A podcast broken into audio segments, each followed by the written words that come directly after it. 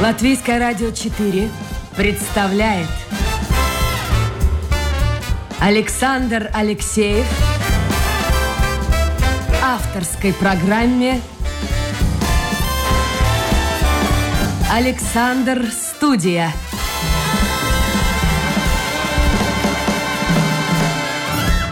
Здравствуйте, друзья! В эфире программа «Александр Студия».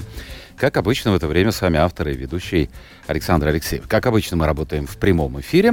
Это значит, что вы можете к нам обращаться через интернет, домашняя страничка Латвийское радио 4, программа «Александр Студия» или писать, именно писать, и не звонить в WhatsApp номер 28 04 04 24. Телефон WhatsApp 28 04 04 24. Сегодня у меня э, в гостях профессор университета Кеннеди Вестерн, Соединенные Штаты Америки, Борис Аронштейн. Борис, доброе утро. Доброе утро. Как настроение? Нормально. Вы кто, сова или кто? Как вообще встать вот так утром? Я жаворонок. И Жаворонок. поскольку многие годы был связан бизнесом с Россией, то жил как бы на два часовых пояса, разделявшиеся иногда на 9-10 часов. Ну, вам хорошо тогда. Я завидую. Кстати, вот давайте начнем с цитаты, которую я нашел в вашем интервью. Мне кажется, это журналу «Сноб». Да достаточно давно уже было. Вот уже более 30 лет, говорите вы, я живу между континентами, странами и языками, занимаясь профессионально-научно-исследовательской и консалтинговой деятельностью в области экологии и экономики нефтегазовой отрасли, а также техническим и художественным переводом англоязычной прозы и поэзии. То есть, я так понял, вы жили как бы на два дома – Америка и Россия. Да, совершенно верно. С 2002 года, когда я основал э, сначала одну компанию, потом еще консалтинговую, сначала переводческую, я стал жить действительно на два дома, на две страны, на два континента. А сейчас? А сейчас... э, Появилась войной- третья страна. Э, Сейчас появилась третья страна, но э, вторая закончилась. После войны, после начала войны э, для меня стало невозможным э, ни находиться, ни вести какие-то дела в России. А почему? Ну вот смотрите, если говорить, э, ну вы не особо лезли куда-то в политику, э, вы были управляющим партнером нефтегазовой консалтинговой компании, таким названием «Нефтегаз Консалт». Вы были профессором Московского университета, э, Высшей школы экономики. Ну, казалось бы, работай, пожалуйста. Ну, во-первых, э, нефтегазовая отрасль очень политизирована, а тот э, сегмент нефтегазовой отрасли, а именно аудит запасов нефти и газа, супер политизирован, потому что это э, и российское руководство никогда не скрывало, это является одним из мер воздействия на Запад. Э, Не случайно господин Путин хотел Запад в прошлом году заморозить. Э, К сожалению, э, все э, заказчики э, э, моих консалтинговой и переводческой компании вот буквально как стая птиц перелетных собрались в первую неделю после э, начала вторжения и покинули Россию. А заказчики были не маленькие. Это был э, Всемирный банк, компания Exxon, э, две крупнейшие э, сервисные компании мира, Халибертон и Шлюмберже. Ну, список можно продолжать. Э, В результате, э, как и многие другие бизнесы, э, мы э, фактически, я фактически продал его за условный рубль для э, своему менеджменту и э, на э, ближайший, а может быть и не на ближайший срок попрощался с... э, А что Россией. касается преподавательской деятельности? Преподавательская точно так же. Преподавать в, нынешнем, в нынешних условиях э, в э, высшей школе экономики практически... Там разогнали всех фактически. Да, вот. И э, я вам скажу такую вещь. Я вел лекции в библиотеке иностранной литературы о- по англоязычному, по переводам англоязычной поэзии. Не прошло и полугода, вышел закон о просветительской деятельности, и меня попросили подписать э, контракт Но при этом, как само собой разумеющееся, спросили, ну, вы, конечно, имеете российское гражданство, вы подпишите его как российский гражданин. Я сказал, извините, я никогда не имел российского гражданства. Я был лишен советского гражданства 89 году. Когда уехали в Америку? Тогда лишали гражданства всех по- поголовно как э, предателей. Формально я уезжал в Израиль, я просто не доехал до Израиля и повернул в Америку. Так вот, э, у меня нет российского гражданства и никогда не было. А совет- гражданство какой страны сейчас? У меня гражданство Соединенных Штатов и Израиля. И вот на основании этого мне не дали подписать э, новый договор, и мои лекции о англоязычной литературе, поэзии, которая вообще не политизированная вещь, э, прекратились. Да. Хорошо. А вот работа в Америке, в университете Кеннеди Уэстерн, э, ну и понятно, что в условиях ковида это все было на удаленке. А как сейчас? А это был всегда, да, это был, э, это очень интересный университет, он находится в Пало-Альто в Калифорнии. Это университет, э, как э, вы, как представитель нашего с вами поколения, может быть, помните завод в ТУЗ имени Лихачева? Да, помню. Значит, название там, помню. Да, почему он назывался в, в ТУЗом, Высшее техническое учебное заведение? А потому что все студенты были э, рабочими э, завода, автозавода имени Лихачева. Они все занимались э, вечером. Ну, тогда, естественно, не было интернета, никакого удаленного не было, но они все занимались вечером. Так вот, этот университет, это университет, куда посылают э, для получения дополнительного образования или более высокого образования крупные а, американские компании. И поэтому там... Как бы курсы повышения квалификации. Нет, они получ... нет, э, нет, потому что они получают степень магистра, PhD э, там. Э, просто они не посещают раз в году. Они посещают на, на месяц, посещают семестр. Вот тогда я приезжаю и занимаюсь с ними, что называется, вживую. Все остальное время все это идет по Зуму, по Скайпу, по электронной почте и другим способам коммуникации. Давайте о молодежи поговорим. Ну, в общем-то, если это люди, имеющие уже образование, в основном, я так понял, при, приезжают туда учиться. Э, да, имеющие. То есть им не 18, мере, не 20. Бакалавр, да, по крайней не 18, мере, 20. Э, я что хочу сказать. Вот буквально сегодня или вчера я увидел интересную информацию по каналам Евроньюз, она была распространена. Э, молодые люди, я цитирую, по всей Европе увольняются с работы и это становится одним из главных препятствий на пути решения проблемы нехватки квалифицированных кадров для компаний. А, получается так, что во время ковида молодежь поняла одну вещь, что они зарабатывают меньше, чем они достойны зарабатывать. Правда, куда они уходят, куда они увольняются, я не знаю.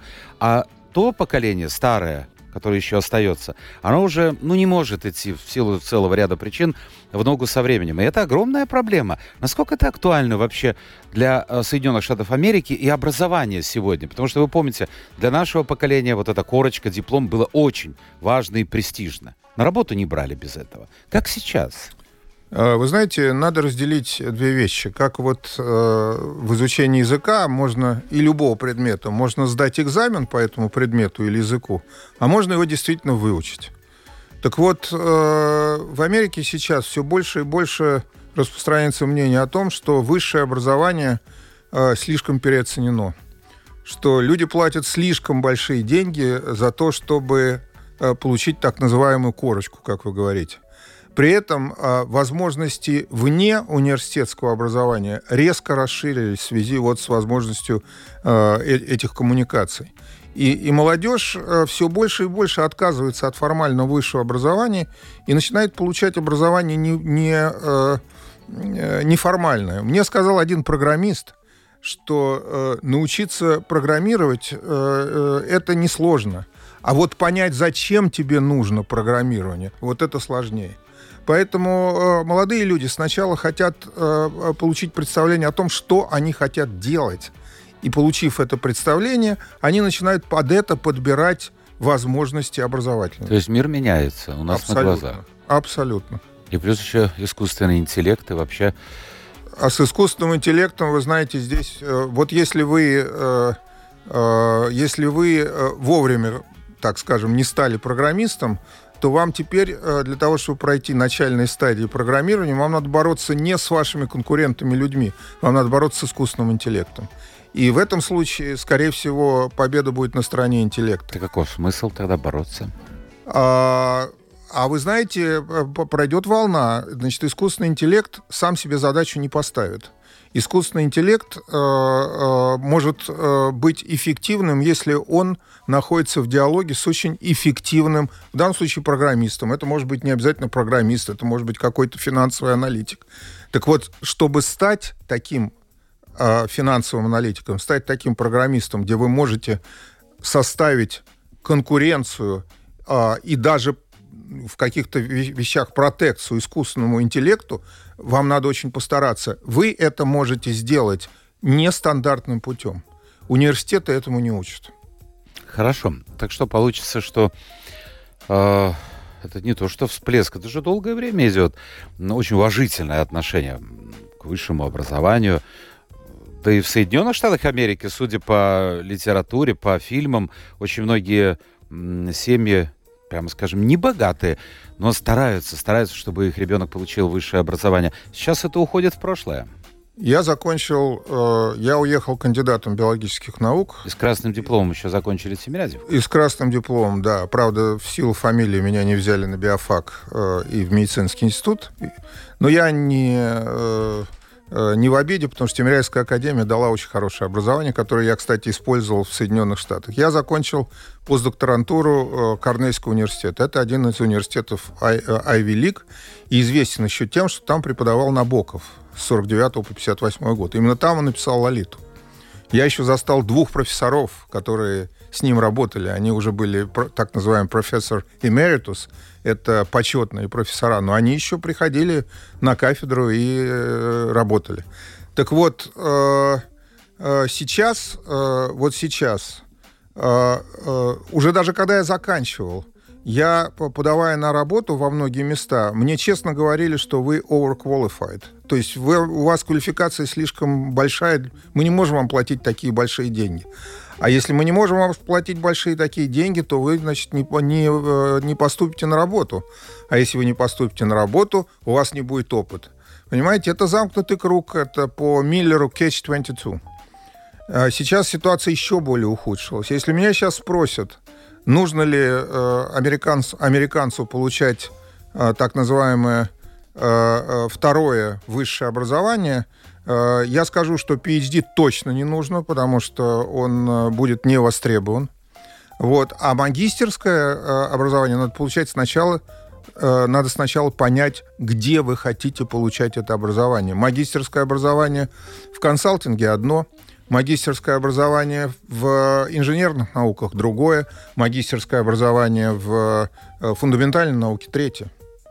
То есть фактически останется высшее образование, ну, скажем так, для людей... Во-первых, люди должны понять, зачем им это надо и какое образование. Не просто вот здесь есть возможность, маленький конкурс, я подам туда документы, попаду на государственную программу, это уходит в прошлое, э, по крайней мере, в Европе и в Соединенных Штатах Америки. И это останется лишь, ну, привилегией скажем так, людей, которые собираются каким-то образом развивать свои знания, идти дальше в науку. Может, это и правильно, потому что у нас, посмотрите, в Латвии еще, к счастью, эта проблема не стала столь остро, как в Европе. А в Европе, я знаю моих знакомых, которые живут в Испании, в Италии, а, найти сантехника, найти электрика очень сложно. Все с высшим образованием. Э, в Америке после э, в постковидную эру, я только что вернулся, был там три недели, э, эта ситуация с поиском электрика и сантехника приобрела абсолютно трагикомические масштабы. Вы, вы должны записываться на техническое обслуживание автомобиля за две недели вперед. Все места, так сказать, расхватаны. Ставки. Это как советское время, например. Абсолютно, абсолютно. Это дел, начинает делаться уже по знакомству.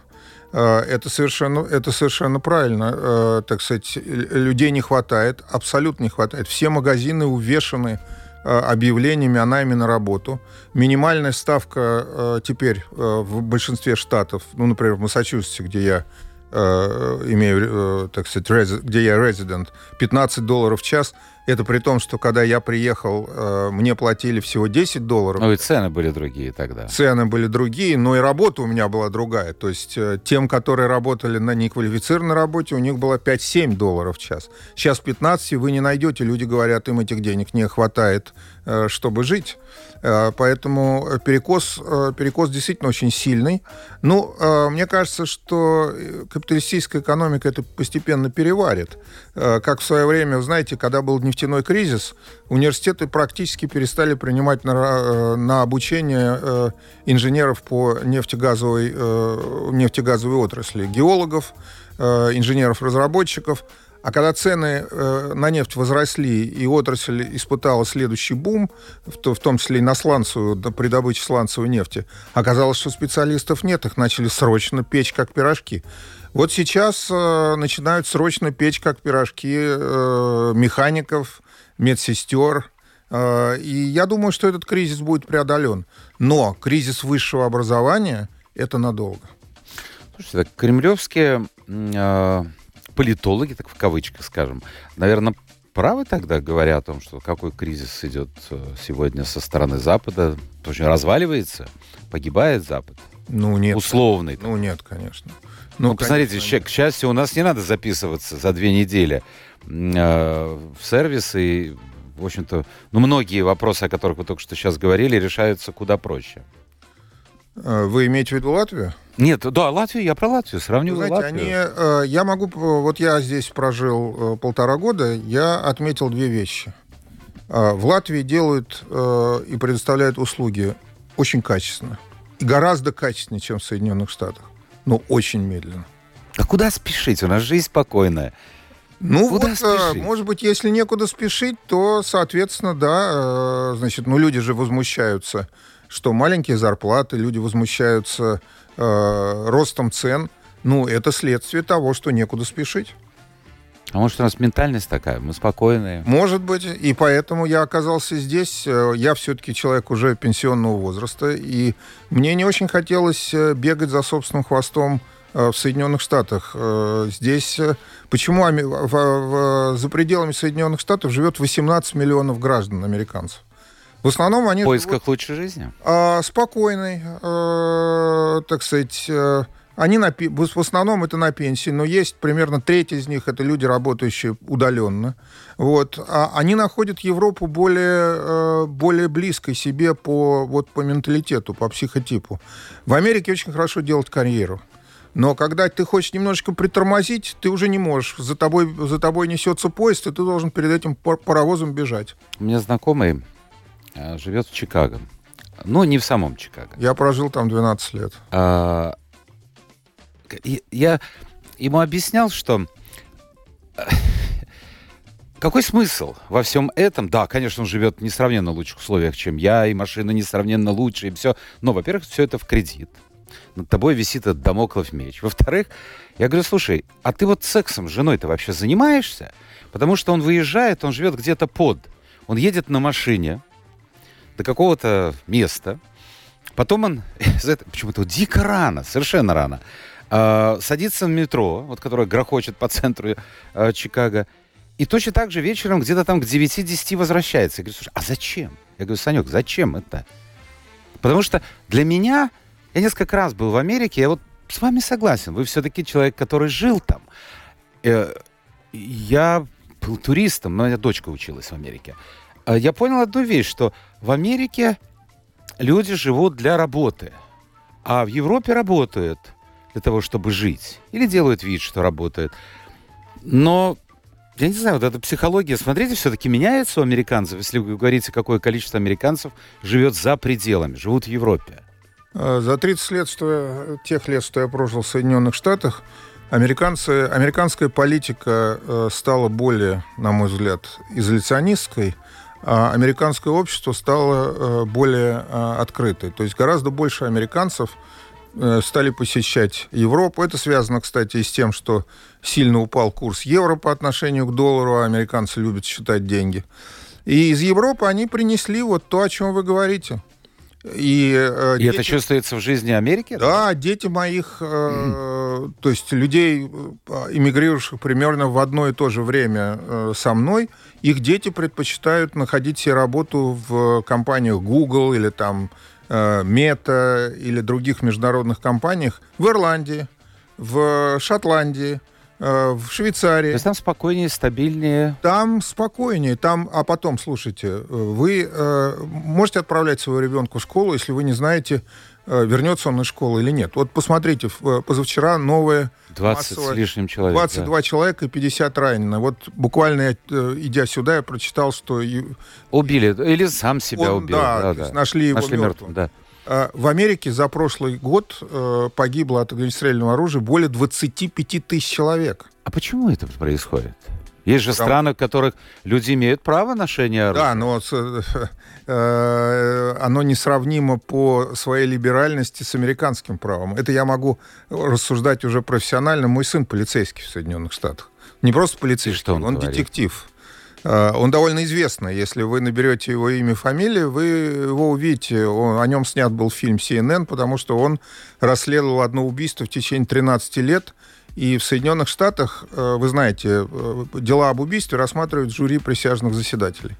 За всю историю Соединенных Штатов, а эта история 250 лет, было всего 486 случаев, когда жюри э, присяжных заседателей э, выносило смертный приговор подозреваемому без прямых улик. А прямые улики — это тело и оружие убийства. Так вот, 13 лет он собрал такое количество косвенных улик, что он убедил присяжных заседателей и судью, и человек убил свою жену за страховку жизни. Хорошо, Борис, можете объяснить, чем отличаются американцы вот в этой сфере? Почему? Они более агрессивны? Э, Нет, э, это история. Вы знаете, как создавалась Америка. Первые 13 штатов э, находились на территории все еще занятой, э, сейчас бы сказали, английскими оккупационными войсками. И была так называемая милиция. То есть э, регулярных войск в Соединенных Штатах тогда еще не было, но когда наступали англичане, значит, э, местные власти созывали вооруженных людей и отправляли их, так сказать, воевать. Так вот, первая поправка Конституции, а первые 10 поправок объединены в так называемый закон о правах, Bill of Rights, она и говорит на самом деле о том, что люди, участвующие в милиции, имеют право на постоянное хранение и ношение оружия. Эту, эту, эту, к сожалению, поправку, вторую поправку, первую, это о свободе слова, ее извратили. Теперь каждый человек имеет такое право. Ну хорошо, у меня тоже было оружие в свое время. В 90-е годы, когда было неспокойно, и, во-вторых, только разрешили э, покупать, появились магазины, мне тут же надо было купить. Я купил себе, правда, с помощью моих знакомых, которые связаны с этой деятельностью охраны, купил пистолет, потом не знал, куда его деть. А, но, но я же не стрелял ни в кого. Вот что, на ваш взгляд, происходит, когда школьник приходит и начинает стрелять в школе? Человек, ну, я не знаю, написали, что он якобы психическую экспертизу проходил, но вот этот убивший 22. Ну, что-то у него происходит в голове? А, К сожалению, э, американское общество э, сильно радикализировано. А, И Тимоти Маквей, который взорвал э, здание, федеральное здание в Оклахоме, этот человек не э, случайно э, получил такое, э, такое, так скажем, в кавычках, образование. А- Американская культура, к сожалению, предо- как сказать, предрасположена к вот этому насилию. Если считается, если ты сильный, то ты, значит, прав. Если у тебя есть оружие, ты прав вдвойне. Вы знаете, интересно, в Европе вы приходите в ресторан, и там э, стоит корзиночка, и написано «для зонтиков». Да. А в Техасе вы приходите, где я жил, э, при- там, Для оружия? Да, корзиночки, там написано «для оружия». Кое как. Правильно, что я, я не поехал в Америку. Во- вообще, а, но тем не менее, вот на- как будто намазано, медом намазано. Все, Ну, все хотят в Америку. Страна возможностей. Она действительно страна. Вы знаете, я приехал со 150 долларами в кармане, и э, я добился э, очень многого. А, извините, вот я хотел спросить, потому что по-разному люди считается иммиграция, ну, в большинстве случаев принято считать, э, первое поколение, оно ставит на своей жизни, на карьере крест, потому что, ну, нам будет тяжело, а вот нашим детям, внукам, да, они будут э, жителями и гражданами Америки, Англии, неважно какой страны. Но вы довольно быстро сделали карьеру. Вам доводилось работать, я не знаю, грузчиком, шофером такси? Нет. То есть 150 баксов в кармане, вы в Америке, Э, И? Объясню. Давайте я, э, может быть, навлеку гнев на некоторых ваших слушателей. Но Почему? Я, ну, я сейчас скажу, почему. давайте. Э, я еврей. Ну, это А- понятно по фамилии. Понятно по фамилии. А в э, СССР для того, чтобы быть евреем Советского Союза, надо было, как меня всегда учила моя мама, которая, кстати, училась в одной группе со Светланой Аллилуевой, С московской. дочкой Сталина. Да. Она мне всегда учила, что чтобы добиться э, одинакового э, места в жизни с... э, Ты должен быть культуры, лучше. Ты должен быть в 10 раз лучше. И вот э, меня не взяли два раза в, э, на биофак, и мне объяснили там, когда я второй раз поступал, что больше не, не тратьте время, пойдете в армию, зачем это нужно. Mm-hmm. Меня не взяли в медицинский институт. Я закончил Тимиряйскую академию с красным дипломом. Меня не взяли в аспирантуру. Я сам нашел себе руководителя, я сам фактически на вольных хлебах сделал диссертацию. Так вот, я приехал э, в Соединенные Штаты, будучи уже достаточным, я бы так сказал, бойцом. И поэтому... Э, ну как, вот 150, вы прилетели в Нью-Йорк? А, нет, не совсем так. А, значит, вы, наверное, не очень представляете ту иммиграцию. Значит, я был отказником, и с 79 -го года, э, значит... Объясните людям, что такое отказник? Отказник или на плохом суржике английском рефьюзник. Это человек, который когда-то подавал в Советском Союзе документы на выезд, э, его не выпустили, уволили с работы, Э, подвергли всяческим... 79 э, год. Я опоздал на несколько дней. Э, я подал заявление в 27 декабря 79 года. 30 декабря танки вошли в Кабул, опустился железный занавес, и мои друзья уехали, а я вот не успел и остался э, еще на 10 лет. Вот мне каждый год звонили из Авира и требовали документы забрать, потому что я им отчетность портил, а я отказывался. Тогда меня не брали на работу. А, и... Подождите, Борис, я хотел бы, я это очень смутно помню это время, а, но ведь были какие-то переговоры между Брежневым и кем-то из американских президентов как раз о судьбе невыездных а, российских, ну, советских евреев. Все переговоры закончились войной во Вьетнаме. Та волна, Все. которая была, она, кстати, началась... Не во Вьетнаме, в Афганистане. В Афганистане, в Афганистане да. да. Вся, вся иммиграция, которая, кстати, началась тогда с балтийских э, стран, почему-то балтийских, прибалтийских республик тогда называли, угу. э, легче было евреям уехать из э, Эстонии, Латвии и э, Литвы. Мой, у меня несколько знакомых, с которыми я жил в Чикаго, которые в 1972 году уехали именно из Латвии э, в Соединенные Штаты. А, это было можно, это была так называемая зерновая сделка. Э, Соединенные Штаты продавали э, зерно э, СССР, в ответ, в, в обмен на это выпускали какое-то количество евреев. Потом опять прижимали, потом опять выпускали. выпускали. В 79 году это закрылось. Вы попали, по, получается, это что, перестройка тогда, 89 а, год? В 87 году Горбачев в виде жеста э, такого одностороннего жеста, он разрешил э, выезд не только евреям, он разрешил выезд всем этническим меньшинствам. Я когда выезжал э, в Шереметьево, э, э пол э, э, аэровокзала Шереметьево был заполнен немцами из Поволжья, греками, э, детьми испанских э, иммигрантов, которые э, жили в России. Mm. Вот. В 1987 году Горбачев разрешил.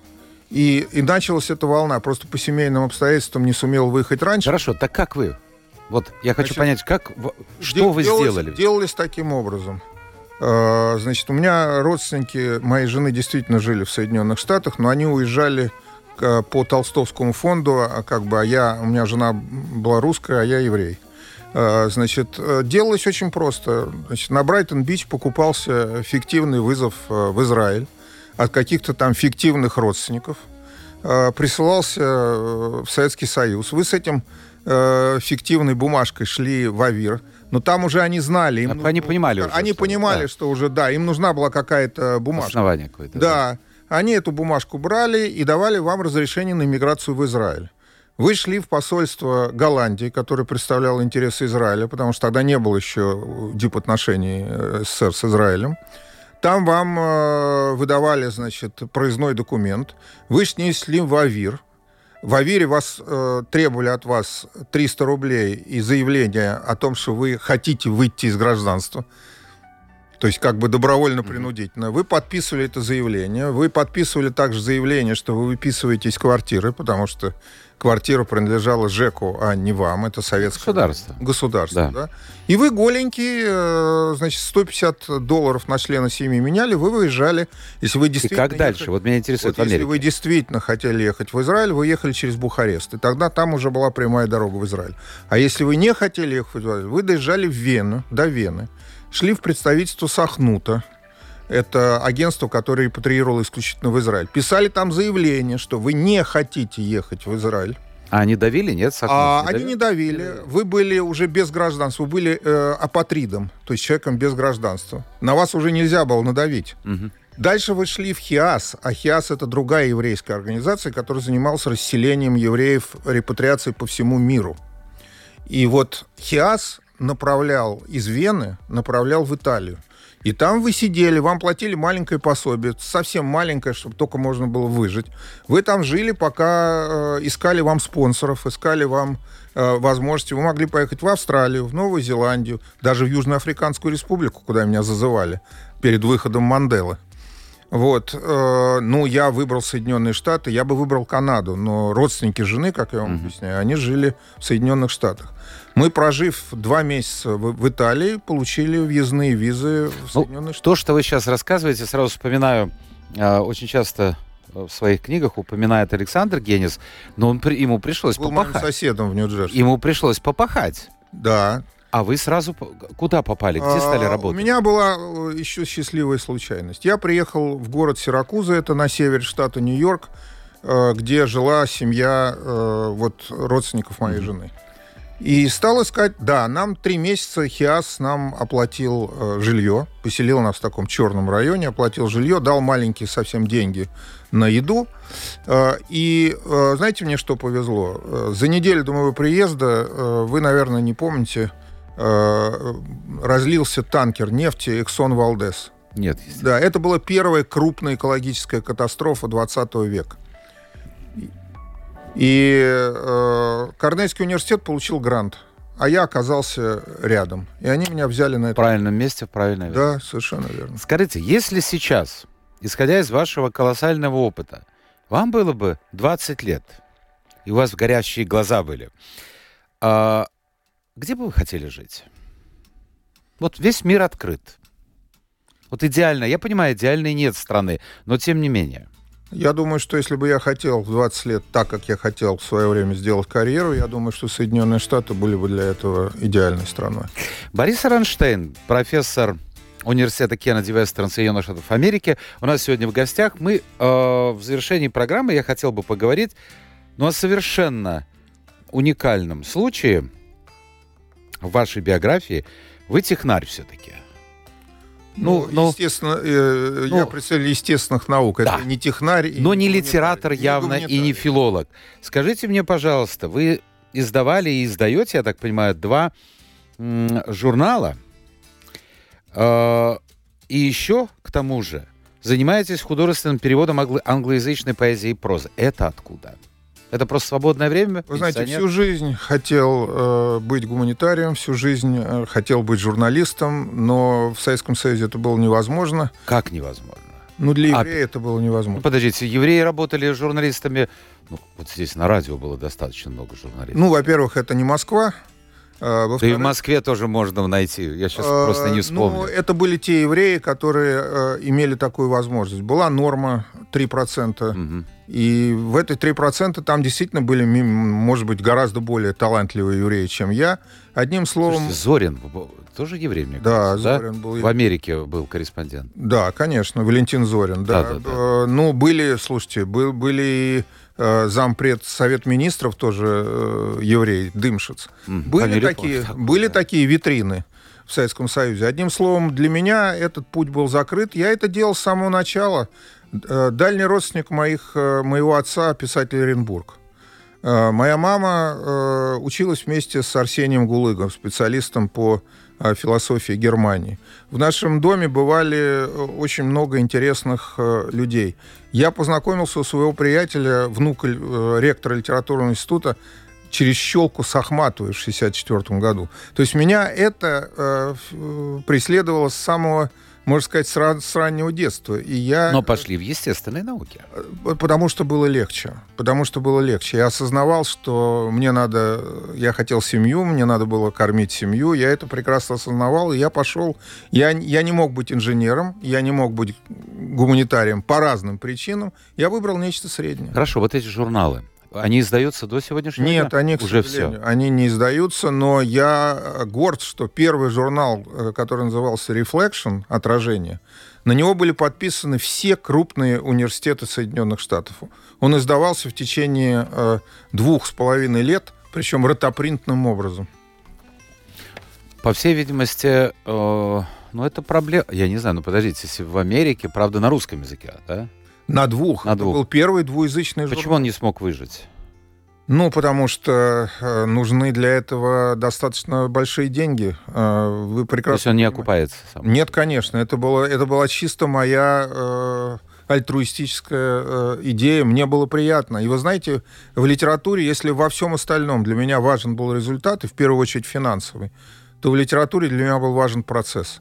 И поэтому большое количество денег, которые я зарабатывал в нефтегазовой отрасли, я тратил на э, литературные... э, А переводы? а перевод это уже моя как бы э, завершающая стадия в жизни. Э, перевод дает мне колоссальное удовольствие. Э, я перевел все 154 сонета Шекспира. Начал это переводить на спор. Мне приятель сказал, что лучше Маршака я не переведу. Мы с ним поспорили. Он прочитал мой перевод 66-го с- э, сонет Шекспи- Шекспира и сказал, однако. И Я стал переводить. А сонет 14-строчный, он обладает такой магической силой, если вы его начали переводить, вы должны закончить в тот же день. Вы не можете остановиться. Вот 154 дня, 154 сонета. Я теперь понимаю, почему вы выбрали Латвию, Да? почему вы выбрали Юрмалу. А, ну, просто потому, что там идеальная тишина и покой для того, чтобы заниматься литературной деятельностью. Вы абсолютно правы. Вы счастливый человек. Послушайте, вас спрашивают буквально несколько вопросов. Тут у нас плачут. Как это тяжело переключаться на один час. Кстати, друзья мои, не забудьте, завтра мы должны перейти на зимнее время. Я всегда забываю, как это делается. Мне кажется, все телефоны, все это автоматически переходят. Но э, спать мы можем завтра На на, один час больше. Больше. Так вот, э, многие жалуются, действительно это так, э, что сложно переключаться на один час два раза в год. А как это менять по 9-10 часовых поясов?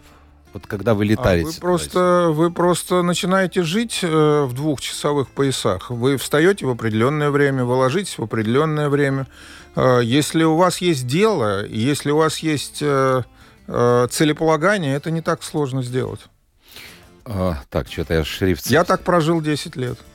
Э, Представляете, власти штатов вам за плохое поведение, свободомыслие, вот здесь критиковали вы Америку, лишат вас американского гражданства и вернут вам советское в расчете на то, что Россия же подписалась быть наследницей СССР, и теперь а- она обязана вас принять. И катитесь-ка вы в Россию. Бред? Абсолютный. Нет, я Да. понимаю. Ну, ну, представьте себе, ну, всякое бывает в жизни. Нет, за э, есть список преступлений, за которых можно лишить гражданства натурализованного гражданина. Я натурализованный. Так вот, э, высказывания, э, которые э, защищены первой поправкой Конституции, они к этим деяниям не относятся. Во-вторых, э, опять же, э, э, мне предлагали российское гражданство. Мне звонили... Это в 90 сейчас уже, да? в 96 году мне звонили из э, российского посольства в, Ваш- э, в Вашингтоне и предлагали за всего лишь 600 долларов вернуть гражданство. Я сказал, вы знаете, меня лишали за Подождите, 300... Кто должен был кому заплатить? Я им должен был заплатить за то, чтобы мне вернули гражданство. что они вам. Нет. Вот, я вежливо отказался. У нас остается совсем немного времени. Я специально все-таки эфир выходного дня и не хотелось говорить о политике, но пару вопросов мы, надеюсь, еще за минут пять успеем. Э, Скажите мне, пожалуйста, что э, следует ждать после выборов э, в Соединенных Штатах Америки? Как вы думаете? И вообще вот вы, я не знаю, это вопрос считается некорректным о зарплате, о политических пристрастиях, но как вы смотрите на кандидатов? Ну, во-первых, я никогда в жизни не голосовал. Почему? Я не голосовал в Советском Союзе по определенной причине, потому что не было выбора. Э, Был всего лишь один кандидат э, нерушимого блока коммунистов и беспартийных. Я брал открепительный, клал его в урну, и меня больше никто не беспокоил. В Соединенных Штатах, э, конечно, демократия, но демократия особая. Это сверхпрезидентская республика и две огромные партии. Э, Голосовать, если вы живете, и потом это двуступенчатая система голосования, если вы живете в демократическом штате, э, это пре- предопределено, э, и штат проголосует за президента. Э, демократа, если в республиканском, то за республиканца. Вы знаете, что в, Шта- э, в Соединенных Штатах, если э, решает все один голос. Это очень победитель... сложная система. Да, сложная система. Вы, Но ваши, вот, вот вы, вы Значит, сам. Я, еще раз говорю, я не голосую и не буду голосовать, но у меня, к сожалению, есть очень сильное предчувствие, что в этот раз победит опять Трамп. Трамп. Да, и это будет очень плохо для и для Украины, мне кажется, потому что сейчас э, выбранный спикером э, Майк Джонсон недвусмысленно заявил, что помогать Украине а республиканцы не хотят. Хорошо, по Израилю. Я понимаю, что это проблема, которую, ну сколько, смотрите, десятилетия не решают. То есть она как бы утихает, потом снова загорается. Да, но тем не менее, чего ожидать? Вот э, израильские войска активизировались последние часы в районе Газа. А, а что, что как-то все горит? знаете, как-то неприятное ощущение. Тут горит, тут горит. Мы должны, мне кажется, себе посмотреть на эту проблему, э, как э, говорил один герой, широко закрытыми глазами. Э, проблема должна решаться комплексно. Она должна решаться комплексно как в секторе Газа, так и на правом берегу реки Иордан. Э, Хамас э, организация террористическая должна быть, безусловно, уничтожена. Вопрос станет не о том, что, как уничтожить. Израиль, я думаю, военное крыло Хамаса уничтожит.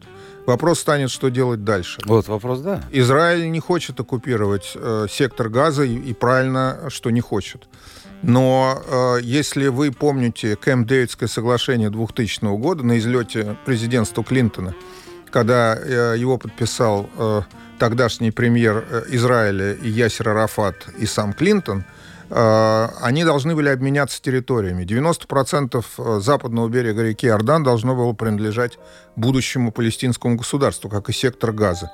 К сожалению, Натаньяху отдал э, на откуп свое правительство маленьким религиозным э, ортодоксальным партиям, которые не желают уходить из, поселений западного берега. А, э, мне кажется, что есть, был бы шанс, если бы руководить восстановлением страны будущей, палестинской, было бы более умеренное крыло, э, такое, как Организация освобождения. Я думаю, что, в общем-то, многие, по крайней мере, считают, аналитики, что э, будущее Нетаньяху, ну, ну, навряд ли связано с постом премьер-министра. Может быть, сейчас, когда идет эта бо... боевая такая скажем так, сторона конфликта, он останется, но потом начнутся разборки вообще, как, почему это... В среду пришло. он выступил с обращением к нации и сказал, что как только закончится война, я острая фаза войны. А, я дам вам ответы на все э, интересующие вас. он хочет остаться, как любой человек у Да, власти, но на первый но... же вопрос о его собственной ответственности он да. не ответил. Ну, ответят другие. Последний вопрос, у нас уже совершенно нет времени. Что-то мне, так, такой с подковыркой, что-то мне подсказывает, что товарищ, продавший за символическую плату свою долю в нефтебизнесе, не отказался от дивидендов этого бизнеса. Абсолютно отказался. У меня нет Э, меня здесь проверяли в банках, когда я открывал здесь счет. У меня нет э, никакого бизнеса в России. Борис Аранштейн, профессор университета Кеннеди Вестерн Соединенных Штатов Америки, гражданин Америки, э, Израиля, живущий в Латвии, нашедший приют в нашей Юрмале. Был сегодня гостем программы. Борис, спасибо, что вы приняли участие в эфире. Друзья мои, я понимаю, что проблем много. Я тут вдогонку еще и получил э, послание по поводу эфира прошлого выходного дня, когда Саша Геронян был э, писатель, журналист э, армянский, член Союза писателей Армении, там женщина затрагивала очень болезненную тему э, Карабаха. Ну, друзья мои, мы не политики, мы не политологи. Мы лишь высказываем свою точку зрения. Саша, естественно, субъективен, будучи армянином. Э, ну, я так со стороны на все это смотрю. Поэтому хотелось бы чем-то позитивным закончить. Вот здорово пишет слушатель или слушательница, я не знаю. А, я так понял, что ребенок а, болен у нашего слушателя, но тем не менее, цитирую, я говорю своему сыну лежачему, улыбайся, если даже текут слезы. Вот, наверное, этим мы и завершим эфир. А, это была программа «Александр Студия». Завтра новый день, новый эфир, новые гости.